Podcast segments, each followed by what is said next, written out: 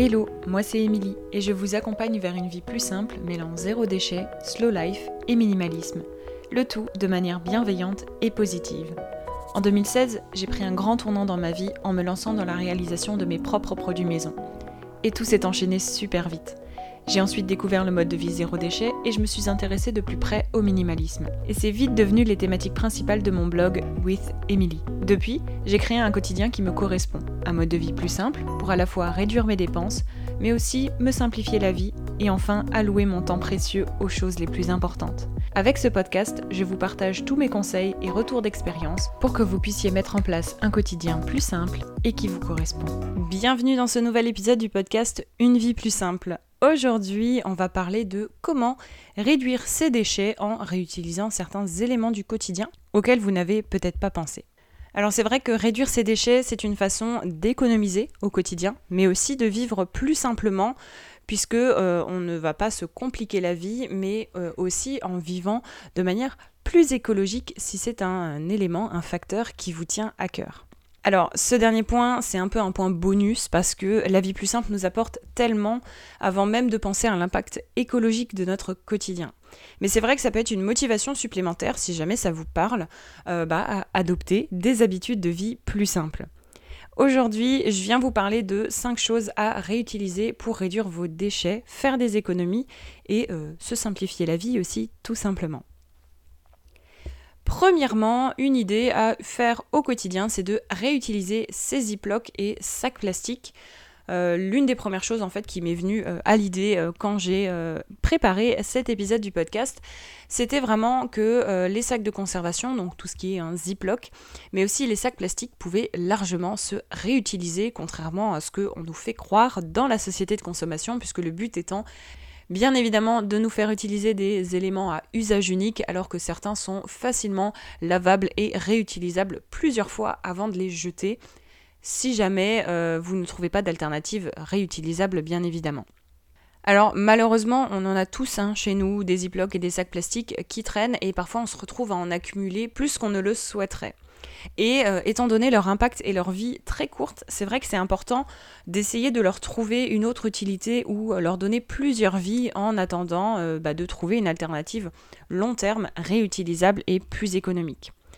Et parmi du coup ces plusieurs vies, il y a l'option très simple de réutiliser tout simplement ces sacs plastiques et sacs de conservation en les lavant au savon de Marseille ou au liquide vaisselle de manière générale, de les faire sécher et de leur donner une autre vie Souvent, le plastique est suffisamment épais pour pouvoir les laver, alors pas à l'eau trop chaude, sinon ça risque de les déformer, mais à l'eau tiède ou à l'eau froide et pour pouvoir les réutiliser.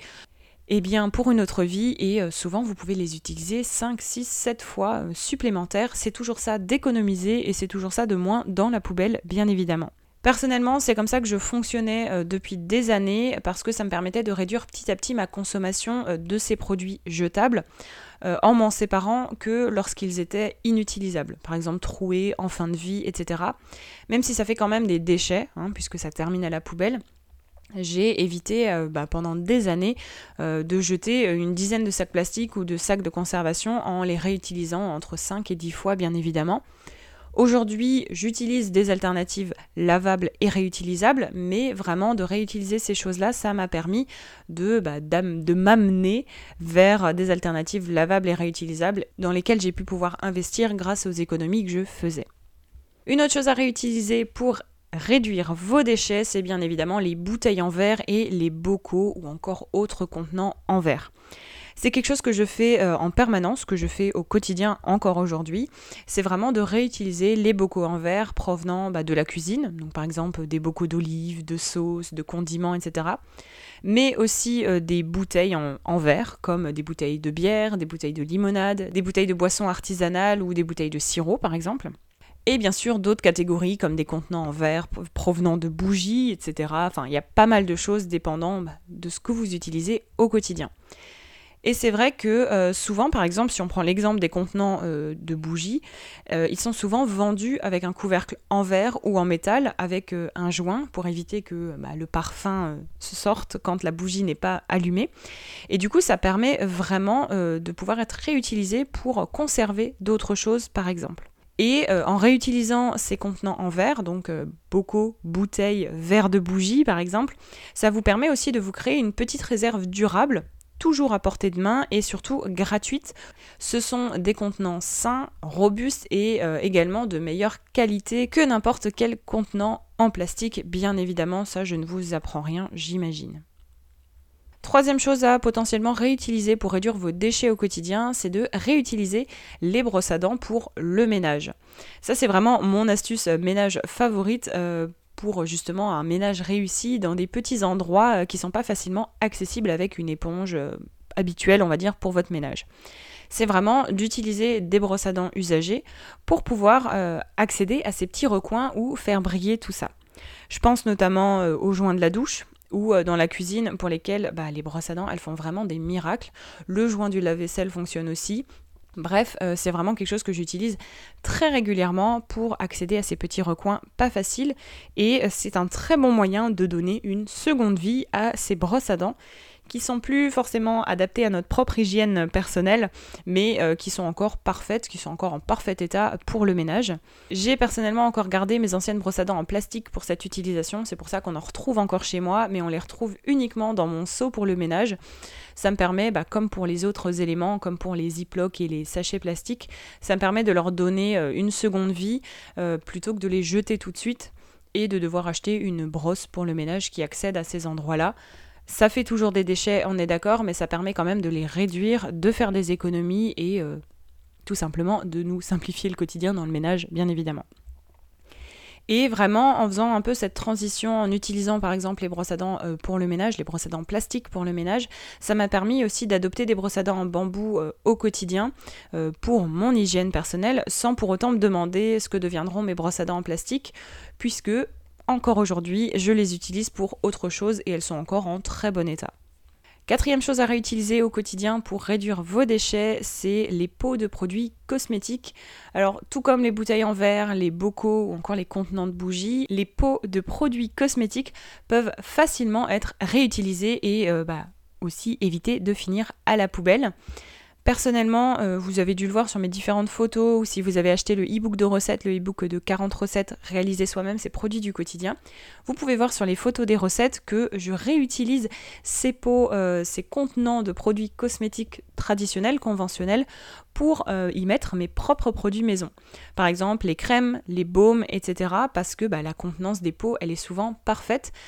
Qu'importe si le produit est industriel ou fait maison, on garde la même contenance de peau, ça prend la même place sur nos étagères et bah, c'est bien mieux, c'est bien plus économique puisque dedans maintenant on a mis des produits maison.